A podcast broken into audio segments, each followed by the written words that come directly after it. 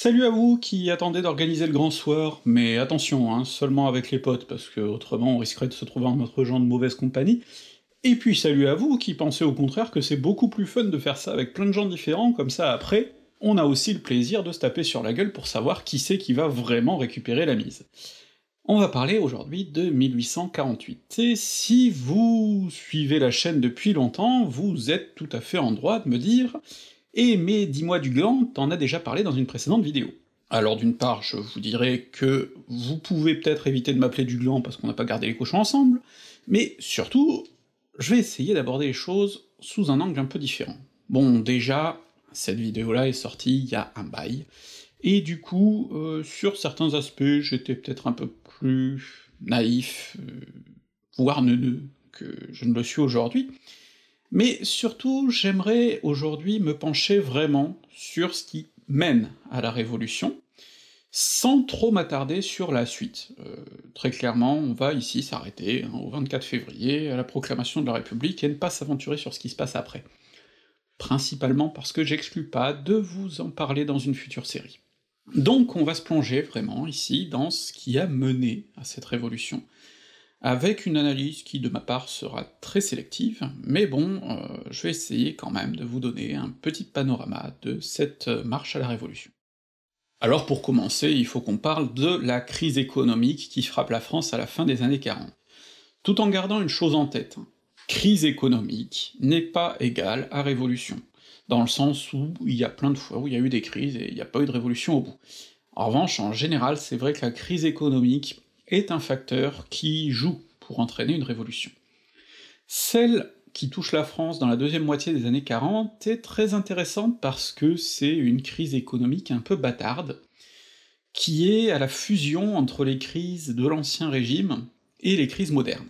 Elle a deux formes qui vont se combiner pour faire une espèce de super crise. Alors la première forme, c'est la crise de subsistance classique. En 1844-1845, on a des hivers pourris qui entraînent des récoltes tout aussi pourries.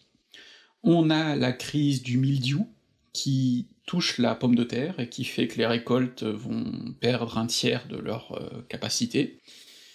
On a des événements climatiques euh, du genre tempête, inondations, sécheresse, qui viennent se rajouter.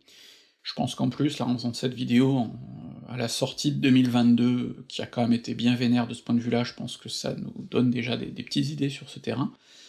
Et donc la conclusion, c'est que euh, les prix des produits alimentaires augmentent en flèche, par exemple, entre 45 et 47, le prix du blé double. Et ça entraîne un phénomène qu'on connaît bien là aussi, début 2023, hein, euh, c'est l'augmentation des prix, qui entraîne une baisse de la consommation des autres produits. Parce que, ben, logiquement, quand vous payez plus pour la nourriture, vous avez moins pour acheter le reste.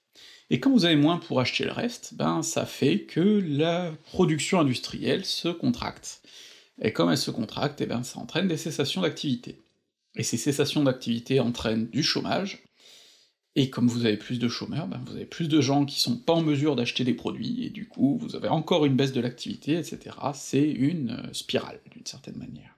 Alors, cette crise-là, globalement, si elle était venue toute seule, en 48 elle aurait été réglée.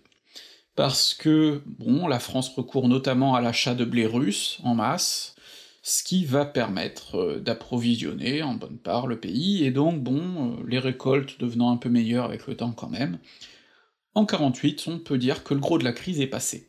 Seulement, il y a aussi une autre crise qui vient s'y ajouter, et celle-là, c'est une crise plus moderne, une crise financière. Cette crise, elle découle d'un surplus d'investissement. On a trop investi, notamment dans les chemins de fer, je vous avais parlé au dernier épisode de ce qu'on appelait la Railway Mania, où on avait notamment beaucoup d'investissements venant des pays étrangers sur du chemin de fer.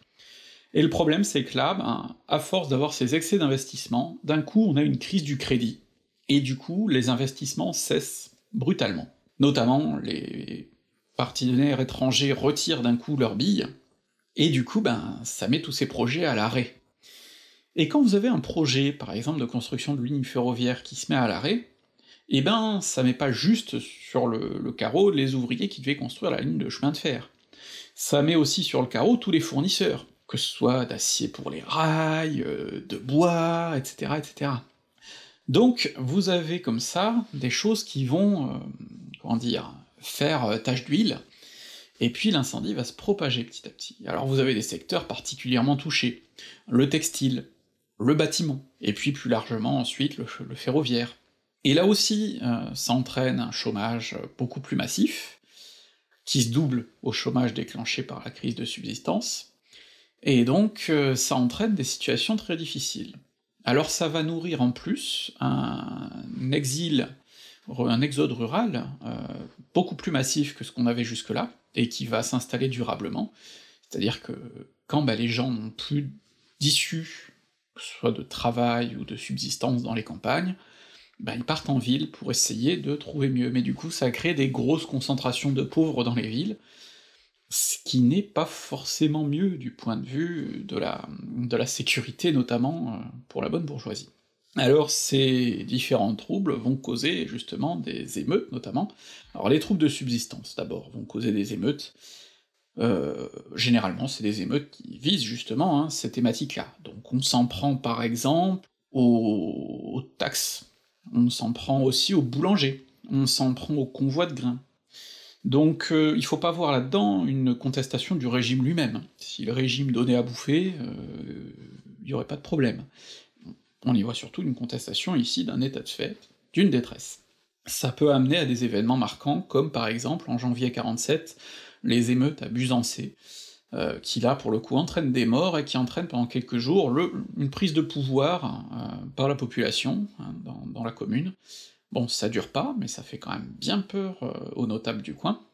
Et puis plus largement, bah, ces notables justement commencent à s'inquiéter un peu, parce que Autant la crise de subsistance en général, euh, ça leur passe euh, sous le nez, autant là, la crise financière, elle remet en question leur fortune acquise ou leur situation, parce que bon, euh, quand on parle des classes moyennes, c'est pas tant une fortune qu'une situation, et là vous avez des gens qui d'un coup se rendent compte qu'ils pourraient redescendre, et que le enrichissez-vous de Guizot, ben, il se heurte à un mur.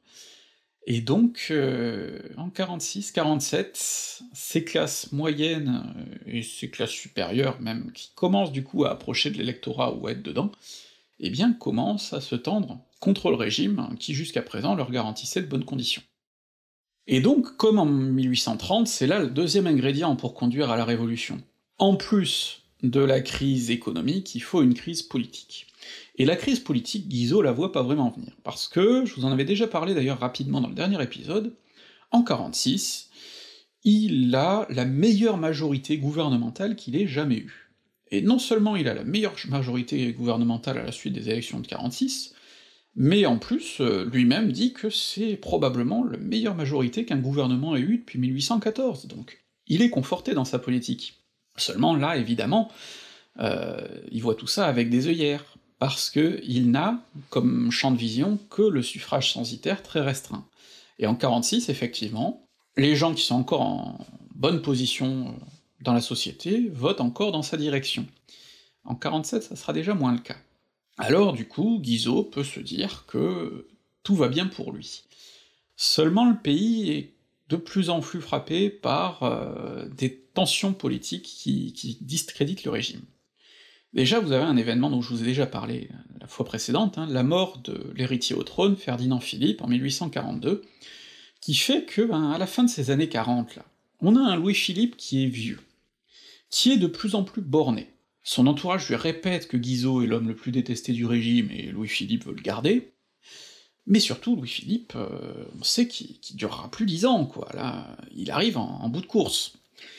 Et le problème, c'est que s'il meurt, eh ben, son fiston, enfin son petit-fils Philippe, euh, il est pas grand encore, et donc il y aura une régence confiée au très duc de Nemours, et donc euh, ça sent pas bon, c'est pas une solution qui plaît beaucoup. Donc déjà, il y a, ce problème-là. Et puis plus largement, le régime est discrédité parce que je vous avais dit que Guizot était quelqu'un de profondément moral et moralisateur parfois même.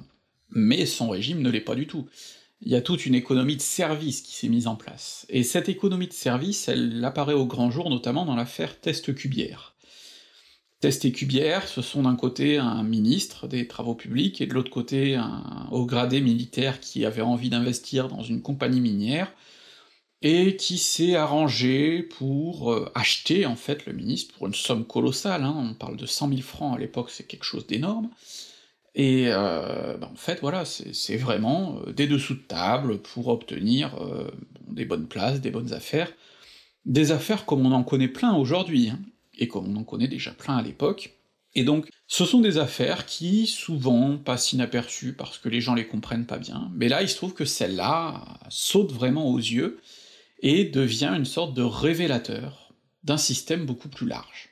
Et là, du coup, on se dit, il y a quand même un système euh, bien pourri. Et puis au-delà de ça, il y a d'autres affaires, notamment des affaires de mœurs, et il y a cette affaire Choiseul-Pralin. Alors aujourd'hui, on qualifierait ça de féminicide, parce que Choiseul-Pralin, donc, c'est une affaire euh, où on a un père de France qui assassine sa femme parce qu'elle aurait été infidèle. On est sur fond d'infidélité réciproque en plus, d'un peu de libertinage, enfin bref. Et puis surtout, euh, le duc ensuite, euh, emprisonné, se suicide. Et on se demande si euh, il aurait pas été aidé par le gouvernement. Ça lui aurait permis comme ça d'éviter un procès gênant politiquement. Dans tous les cas, là, on a une affaire qui est beaucoup plus sur un terrain moral, hein, notamment des pratiques sexuelles euh, des nobles, etc. Et ça, ce sont des affaires, pour le coup, autant les affaires financières, euh, des fois c'est pas trop compréhensible, autant là, ça, saute aux yeux, et du coup, ben, ça fait parler.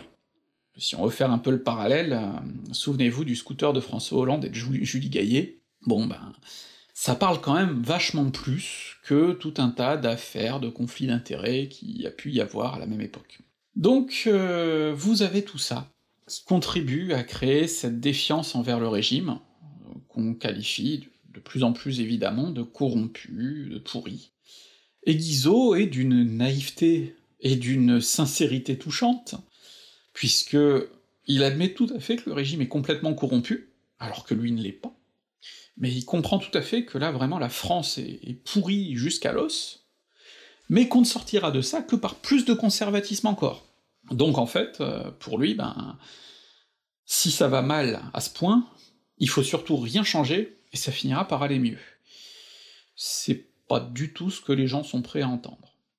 Alors dans le précédent épisode, euh, je vous ai parlé des deux principales revendications de l'opposition, notamment de l'opposition dynastique, hein, les orléanistes d'opposition, les orléanistes de gauche, qui revendique globalement deux choses. Réforme parlementaire, c'est-à-dire que les fonctionnaires ne puissent plus cumuler leurs fonctions publiques avec un poste d'élu qui en fait des espèces d'affidés du régime, et puis l'élargissement du suffrage. Ces réformes-là, en 47, il y a un nouveau projet, très modéré, posé par un député de l'opposition dynastique du Vergier de Oran, et ce projet, une nouvelle fois, rejeté par la majorité gouvernementale.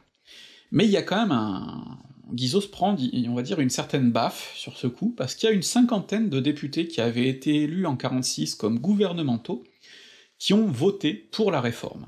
Ils ont voté d'ailleurs sous une étiquette extrêmement drôle, puisqu'ils s'appelaient euh, conservateurs progressistes, ce qui est complètement con, mais bon, euh, voilà. Toujours est-il donc qu'ici on a un blocage, de plus en plus manifeste, avec de plus en plus de pétitions, ce qui est un mode d'expression à l'époque, hein, on fait remonter des pétitions à la Chambre, sauf qu'en fait, euh, souvent elles sont pas étudiées, puis là, de toute façon, même quand elles sont étudiées et que ça débouche sur un projet de loi, bon bah le projet de loi est rejeté, c'est pas la première fois qu'on en rejette un des projets de réforme électorale sous Guizot. Donc là, il y a ce blocage complet, total, qui bouche les espoirs euh, de toute une partie des classes moyennes supérieures, de gardes nationaux, de gens comme ça, qui aspireraient à avoir le droit de vote, ils veulent pas que tout le monde l'ait, ils veulent juste l'avoir eux. Et du coup, ben, l'opposition dynastique décide, puisque ça bouge du côté parlementaire, de lancer une campagne d'opinion. Et donc c'est là qu'on retrouve notre Odilon Barrault, qui va être à la pointe de cette campagne d'opinion au début. Alors comme on n'a pas le droit aux réunions politiques, on va organiser des banquets. Le premier banquet va se tenir à l'été 47, au Château Rouge, et va réunir un millier de personnes. Alors on n'est clairement pas dans du banquet populaire, au départ en tout cas. Éventuellement les gens, on les reçoit à la fin, euh, on fait rentrer un peu les foules pour qu'ils écoutent les, les discours à la fin, mais on est sur du banquet payant, qui vise surtout à recevoir de la bonne bourgeoisie pour la sensibiliser à la question, et pour faire pression sur le gouvernement. On est clairement sur une initiative qui n'est pas du tout révolutionnaire, hein. Et puis la campagne fait petit à petit tache d'huile, petit à petit, ça se répand dans un certain nombre de villes, dans un certain nombre de départements. Du coup, les dynastiques sont plutôt contents de ce qu'ils ont lancé, mais avec un bémol qui est que pour lancer ça, ils ont dû s'appuyer sur plus radicaux qu'eux, et notamment sur des gens un peu plus républicains, comme par exemple la figure de Ledru-Rollin. Et là, on va voir euh, la campagne se faire d'une certaine manière hacker en cours de route, puisque au début, on est vraiment sur une ligne orléaniste, c'est-à-dire que un bon moyen de savoir un petit peu ce qui se dit dans ces banquets, ce sont les toasts qu'on porte à la fin, qui sont très symboliques. On boit à la réforme parlementaire, à la réforme électorale. On boit quand même aussi à l'époque, au début, à Louis-Philippe, au régime. Donc ça montre bien qu'on n'a pas envie de le renverser. Sauf que, ben, par exemple à Lille, le Dru-Rollin va porter un toast au suffrage universel. Alors là, les dynastiques, ils sont plus d'accord du tout, hein. le suffrage universel, pour eux, c'est la porte ouverte à la République, et ils veulent pas la République. Donc, suffrage universel, non, non, non, non, non, non, non. Et puis le Dru-Rollin va continuer, porter des toasts euh, à la République, à la Révolution, à la Convention, enfin bref, on part dans tous les sens. Donc là, la créature leur échappe un petit peu. Malgré tout, et c'est là que je nuancerai ce que je pouvais vous dire dans ma précédente vidéo sur 1848, euh, il faut plutôt voir la campagne des banquets comme un échec.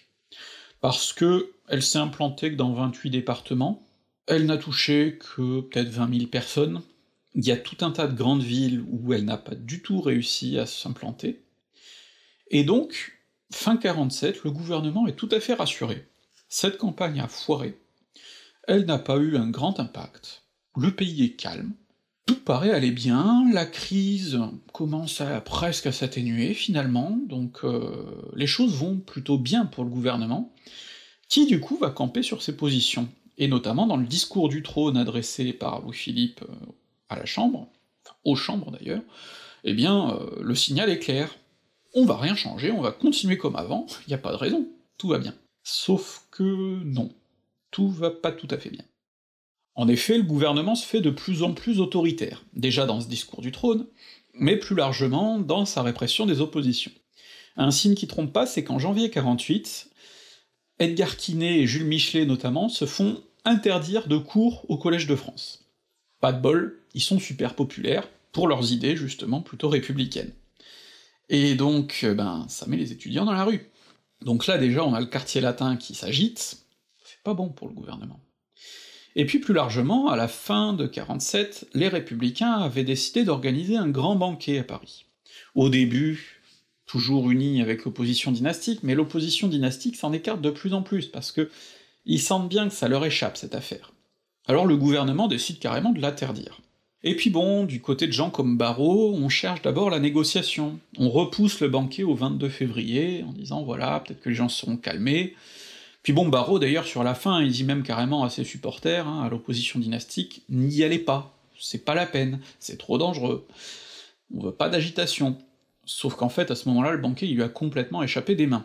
Parce qu'entre-temps, les républicains et leurs réseaux se sont beaucoup activés, notamment autour des deux fameux journaux dont je vous ai déjà parlé, La Réforme et Le National, et donc, eh bien, euh, on a une manifestation qui se prépare et qui se prépare bien, ce qui fait que la veille du 22 février, Barreau notamment sait que la machine est lancée, mais qu'elle dépasse de très loin ce qu'il voulait, et que maintenant ça lui fait sacrément peur. Et donc le 22, les choses commencent plutôt par de la manifestation.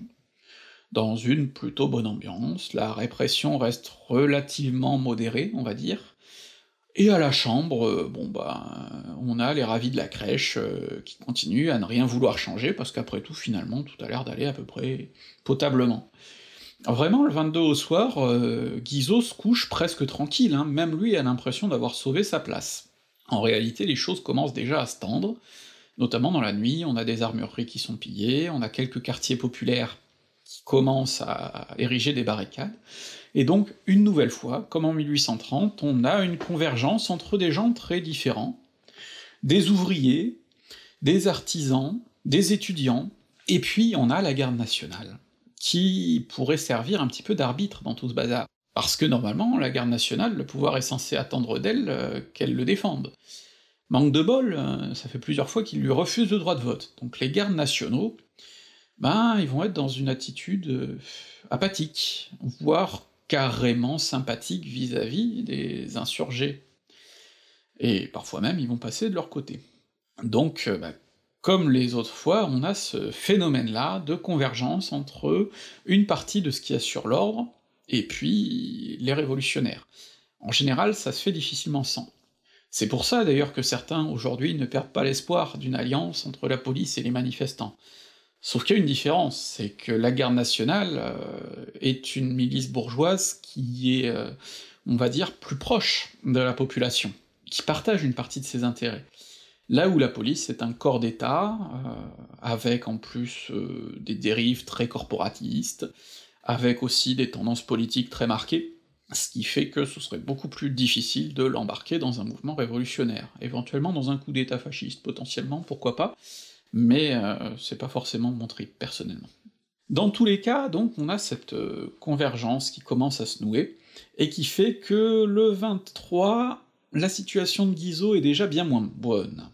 Alors bon, ce 23 février, du coup, on reste dans des situations où, même quand il y a euh, des buts de confrontation avec la troupe, souvent la troupe réussit à rester modérée, donc D'ailleurs, les gens prennent ça pour euh, des signes positifs, hein, des signes d'approbation, même si la, troupe, vraiment, les, forces euh, militaires hein, ne sont pas aussi favorables au mouvement que la garde nationale, mais en tout cas, il y a cette impression-là que les choses sont en train de tourner dans le bon sens. Et puis surtout, Louis-Philippe a bien conscience que là, euh, Guizot, il peut plus tenir. Alors Guizot, ce 23 février au matin, fait encore un grand discours à la Chambre pour dire que il n'est pas question de réformer dans ce contexte insurrectionnel, mais Louis-Philippe l'appelle et lui fait comprendre que là maintenant il faut qu'il parte.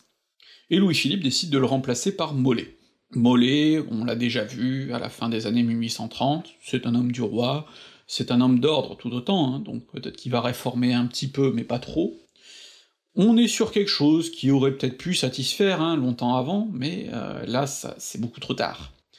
Il en reste pas moins que, euh, bon, Autant les plus radicaux et, les plus sceptiques euh, sont bien conscients que c'est un replâtrage, autant pour plein de gens, déjà, l'essentiel est là, Guizot dégage. Et ça fait presque huit ans qu'on attend que Guizot dégage, donc on est content que Guizot dégage. Et donc le 23 février au soir, on a des manifestations qui prennent un tour festif, hein, euh, promenade aux lampions, choses comme ça, euh, parce qu'on est content de l'avoir enfin dégagé. Et ça, ça fait encore plus peur au pouvoir euh, de voir la foule occuper la rue, ce qui fait d'ailleurs que dans la nuit, on va même en appeler à Bugeaud pour rétablir l'ordre, ce qui est pas une super idée, mais bon, Bugeaud est toujours dans les bons plans, donc bah, il est là. Il en reste pas moins que, autant Guizot a perdu son poste, autant ce soir du 23 février, on n'est pas encore dans une situation où le régime va tomber. L'événement décisif, généralement, qu'on mentionne, c'est ce qu'on appelle la fusillade du boulevard des Capucines. Vous avez ces manifestants tout joyeux d'avoir dégagé Guizot, qui vont évidemment faire la fête au pied de son ministère. Et le problème, c'est que dans ce joyeux bordel, eh bien il y a un coup de feu qui est tiré, comme toujours on sait pas d'où il vient, comme toujours la troupe répond en tirant, et comme toujours on sait pas combien il y a de morts, mais il y en a, et des victimes innocentes, euh, des gens qui n'avaient pas d'armes ni rien, et donc, euh, ben, on va les mettre en scène, ces victimes. On va les transporter pendant toute la nuit, dans des charrettes, traîner les cadavres, les montrer, montrer que le gouvernement tire sur le peuple. Et évidemment, ça va solidifier euh, la révolte, qui va prendre de l'ampleur. On va avoir des points de convergence, notamment les bureaux du National, qui vont devenir des endroits où, par exemple, Armand Marat le directeur du National va faire des discours pour essayer là aussi d'aiguillonner un peu la, révolution dans une direction républicaine. Et puis on a le gouvernement, et surtout Louis-Philippe, euh, bon, bah, qui se rend compte que la solution Mollet, euh, c'est plus possible. Alors qu'est-ce qu'il fait? Ben, il appelle la gauche dynastique, il appelle en fait un gouvernement composé de toutes les tendances de gauche, c'est-à-dire Thiers et Barrault. Sauf que Thiers et Barrault, ça aurait été radical de les appeler un mois plus tôt, ça aurait été un signal très fort, hein. je vous rappelle que euh, Thiers, et donc son centre-gauche, euh, ça fait depuis 1840 qu'ils sont plus au pouvoir, et qu'à chaque fois il n'y a pas été longtemps, quant à Barrault, il incarne le mouvement qui, lui, n'a pas vu le pouvoir depuis le début 31. Donc, si Louis-Philippe les avait rappelés un peu plus tôt, qui sait, peut-être que le gouvernement aurait mené une politique réformiste, mais très légèrement, et que le régime aurait gardé un peu de carburant pour tenir encore quelques années, voire plus. Mais là, au moment où de toute façon Paris s'insurge, où là on a de plus en plus de barricades, où euh, la garde nationale est plus du tout destinée à vouer à, à défendre le gouvernement, que même la troupe souvent recule, plus ou moins stratégiquement, et que du coup ça passe pour de l'approbation des insurrections, bah finalement, euh, l'option tiers barreau, elle marche pas trop. Alors euh, bon, euh, ils réfléchissent, est-ce qu'on tente une répression, est-ce qu'au contraire on tente des négociations? Mais en fait, c'est déjà fini. Et donc, au matin du 24 février, Louis-Philippe comprend que de toute façon, là, c'est plus juste la tête du gouvernement qui visait, c'est la sienne. Et donc, euh, alors que dans le même temps, les foules sont en train d'envahir notamment les Tuileries et de cramer son trône et tout un tas de symboles de la monarchie de juillet, Louis-Philippe euh, choisit enfin d'abdiquer.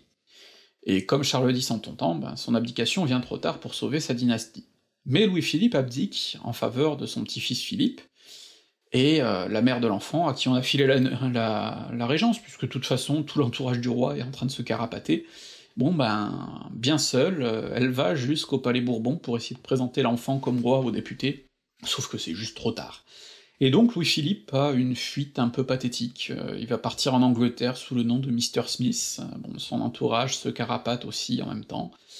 Et donc ce que je veux vous montrer là, c'est que oui, il y a eu insurrection populaire qui est nécessaire pour faire tomber le régime, mais on a surtout un régime qui ne s'est pas défendu, un régime qui s'est complètement affaissé sur lui-même parce qu'il n'avait plus de soutien.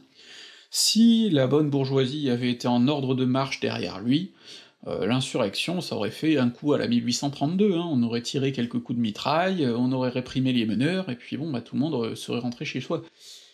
Là, si ça a marché, c'est avant tout parce que, ben, il y a une convergence, finalement, de tout un tas de facteurs qui font que euh, le gouvernement ne tient plus, le roi ne tient plus, il n'a plus de soutien, et du coup tout s'effondre. C'est quelque chose de très important pour comprendre la dynamique révolutionnaire, il faut pas croire juste qu'on a un élan populaire qui emporte tout sur son passage. C'est beaucoup plus compliqué que ça. Reste que les lieux de pouvoir sont envahis, effectivement, notamment l'hôtel de ville. Et c'est là que, autour des rédactions du National et de la Réforme, on va former un gouvernement provisoire républicain. La forme républicaine du régime est actée, et on va avoir ben, des tendances euh, différentes. On va avoir des modérés, euh, venus du National, des gens comme Armand Marat, comme euh, celui qu'on appelle Marie, comme Garnier-Pagès, on va avoir aussi en chef de gouvernement à titre assez symbolique Dupont de l'Eure, qui est un ancien de la Révolution, alors il est assez vieux, mais ça permet d'avoir une caution solide quand même en termes de symbole. Puis on a des gens qui viennent du républicanisme plus social, euh, Louis Blanc par exemple, Le Dru-Rollin, qui sont des gens de différentes tendances du socialisme autour de la réforme. On a même un ouvrier, l'ouvrier Albert, Alexandre Martin de son vrai nom, qui est du coup le premier ouvrier à rentrer au gouvernement. Et puis on a la figure importante du moment par excellence, Lamartine, qui a joué un grand rôle dans la préparation, on va dire, des événements, et qui joue aussi un grand rôle dans l'établissement d'une république qui fasse consensus, parce que ben on a ces tendances différentes, les républicains plus conservateurs, plus modérés, autour du national, les républicains plus sociaux, plus ouvriers, autour de la réforme, dont une bonne partie brandit le drapeau rouge, qui fait très peur aux plus conservateurs, et on a Lamartine au milieu, qui réussit à réconcilier tout le monde autour du drapeau tricolore, et à mettre en place euh, ce gouvernement provisoire, qui va maintenant devoir ériger une république. Alors, cette république, comme je vous ai dit, je vais pas vous en parler dans cette série de vidéos, il y en aura probablement qui viendront après. En attendant, si vous voulez en savoir plus, euh, j'ai déjà coécrit pour euh, Nota Bene deux épisodes sur la Deuxième République, donc vous pouvez déjà aller voir ça si vous voulez vous instruire un peu sur la période. Mais ce qu'il faut bien comprendre ici, donc, c'est que, après cette révolution de 48, ce, ce 24 février 48, au moment où la République est proclamée, et où on s'assure que c'est cette forme-là, eh bien, il faut encore définir la forme que va prendre le régime. On a plein de gens différents, là, qui sont autour de la table, et puis là, je vous parle que de Paris, mais il reste la province. Comment la province va réagir? Encore une fois, c'est Paris qui impose sa loi. Alors, c'est vrai, on va avoir des élections au suffrage universel. Masculin, parce qu'on a décidé que les femmes, qui pourtant ont joué un rôle non négligeable pendant les révolutions de 1830 et 1848, ne méritaient pas d'avoir la voix au chapitre. Là encore, c'est pas juste le contexte, hein. c'est un choix politique. Il y a des gens qui sont contre. qui auraient été pour donner la voix aux femmes. Et à commencer par les femmes. C'est donc un choix politique. Mais en tout cas, suffrage universel masculin, ça veut dire qu'on va donner, pour la première fois, plus de voix aux campagnes et tout ça, et le vote va être un vote assez collectif, qui va du coup être difficile à analyser. D'ailleurs, entre 48 et 49, deux fournées de législatives, on aura des résultats sensiblement différents, on verra apparaître une territorialisation du vote d'une certaine manière, avec des bastions de gauche, des bastions de droite, des endroits où on est très progressiste, des endroits où on est très conservateur, des tendances très différentes, et puis qui vont s'ancrer, parce que les élections de 1849, on dit souvent que leur carte est restée valable pour déterminer les grands clivages jusque bien au milieu du XXe siècle, donc euh, on est euh, vraiment sur quelque chose de durable, qui va se forger petit à petit, parce que ben là encore, ce que je vous répète à longueur de vidéo, le peuple, ça n'existe pas. Il y a des peuples avec tout un tas d'intérêts et de cultures différentes, des choses qui font que ben tout le monde ne va pas dans la même direction. Et c'est pour ça que la sortie de Révolution est difficile, parce que tout le monde était d'accord pour dégager Louis-Philippe, mais tout le monde n'est pas d'accord pour ce qu'il va s'agir de mettre en place maintenant. Tout le monde n'a pas les mêmes intérêts, tout le monde n'a pas les mêmes conceptions du monde, et donc, euh, ben, c'est là-dessus que la Deuxième République va essayer de se construire. Et c'est un facteur qu'il faut prendre en compte, parce que sinon on a une vision un peu naïve de la Révolution, encore une fois volée par des méchants, et les choses sont beaucoup plus compliquées que ça. Mais avant de partir sur ce qui s'est passé après, ce qu'on fera peut-être un jour, il nous reste encore plusieurs choses à faire, et notamment tirer le bilan de la période. Alors avec cette série, je vous ai parlé de 34 années qu'on a tendance à oublier un petit peu, parce que c'est vrai que ce retour de la monarchie après la Révolution française, ça paraît assez anachronique. Pourtant, je crois vous avoir montré qu'on a une période d'un dynamisme politique assez énorme. Même pendant des années Guizot qui sont très encoutées, il se passe des choses. Et cette série fait 10 épisodes, on est qu'au 9 il en reste encore un dans lequel je veux vous montrer justement que la France a beaucoup évolué pendant toute cette période. Qu'il y a eu des évolutions philosophiques, intellectuelles, sociales, économique, et il va falloir qu'on parle de tout ça, qu'on décentre un peu le regard du politique. Mais même sur le plan politique, on a des évolutions non négligeables. Notamment le fait que le libéralisme est rentré vraiment dans les mœurs. Et attention, je ne vous parle pas du libéralisme tel qu'on en parle aujourd'hui au singulier euh, pour parler du libéralisme économique. Ce libéralisme-là, on en a vu les limites, on a bien compris que quand on dit euh, bon allez, euh, chacun fait un peu ce qu'il veut économiquement, puis la main invisible du marché fera ce qu'il faut pour que ça soit plus juste, en général ça tourne mal, même s'il y a l'air d'y avoir encore des gens qui y croient. Mais il y a d'autres libéralismes, liberté d'opinion, liberté d'expression, liberté de conscience, qui aujourd'hui font relativement consensus. Ça veut pas dire qu'en réalité ce sont des libertés qu'il faut tenir pour acquises, hein, parce que la liberté d'expression, il euh, y a plein de gens qui voudraient la voir disparaître, y compris chez des gens qui passent euh, leur temps à dire qu'on les empêche de parler, et qui le disent sur tous les plateaux télé, euh, et qui en fait sont les premiers à recourir à l'intimidation, voire au cassage de gueule en règle, contre ceux qu'ils qualifient, par exemple, de gauchistes. oui, puis après ils vont dire que c'est les gauchistes qui sont des vilains censeurs, parce que bon, évidemment, l'ennemi est bête, il croit que c'est lui nous l'ennemi, alors que c'est lui. Bon, on a toujours ces, idées-là, mais le libéralisme, euh, sous ces plans-là, s'impose vraiment à cette époque, y compris chez ceux qui le combattent. Vous l'avez vu sous la Restauration, par exemple. Cette droite ultramonarchique, anti-libérale, recourt au libéralisme, notamment de la presse, mais aussi à un espoir d'élargissement du suffrage, pour imposer des vues antilibérales. Donc c'est quand même quelque chose de formidable, quand même les antilibéraux en arrivent à crier liberté, liberté et c'est quelque chose qu'on va voir se reproduire, et qui est encore tout à fait vrai aujourd'hui. On a ces transformations-là. On a aussi une politisation. Et là encore, je vous l'ai dit, même si le suffrage est très réduit, cette politisation, elle ruisselle. C'est con, mais elle ruisselle. Déjà par les élections locales, qui touchent un plus grand public, comme je vous en ai parlé, mais aussi par des formes différentes. Ça peut être euh, la lecture collective du journal, ça peut être euh, le droit de pétition, ça peut être les banquets. Plein de choses qui font que l'opinion se politise. On a aussi toutes les sociétés de secours mutuels dont je vous ai parlé, les grèves, ce genre de choses. Ce qui fait que, en 1848, le peuple avec plein de guillemets, n'entre pas de nulle part. On a plein de gens qui étaient déjà politisés, qui étaient déjà actifs politiquement, même si c'était pas sur la scène institutionnelle. Donc on a tout ce mouvement-là, de modernisation, d'élargissement aussi du champ politique, qui a été réel, et qui fait que, ben ouais, on a des évolutions qui sont nettes.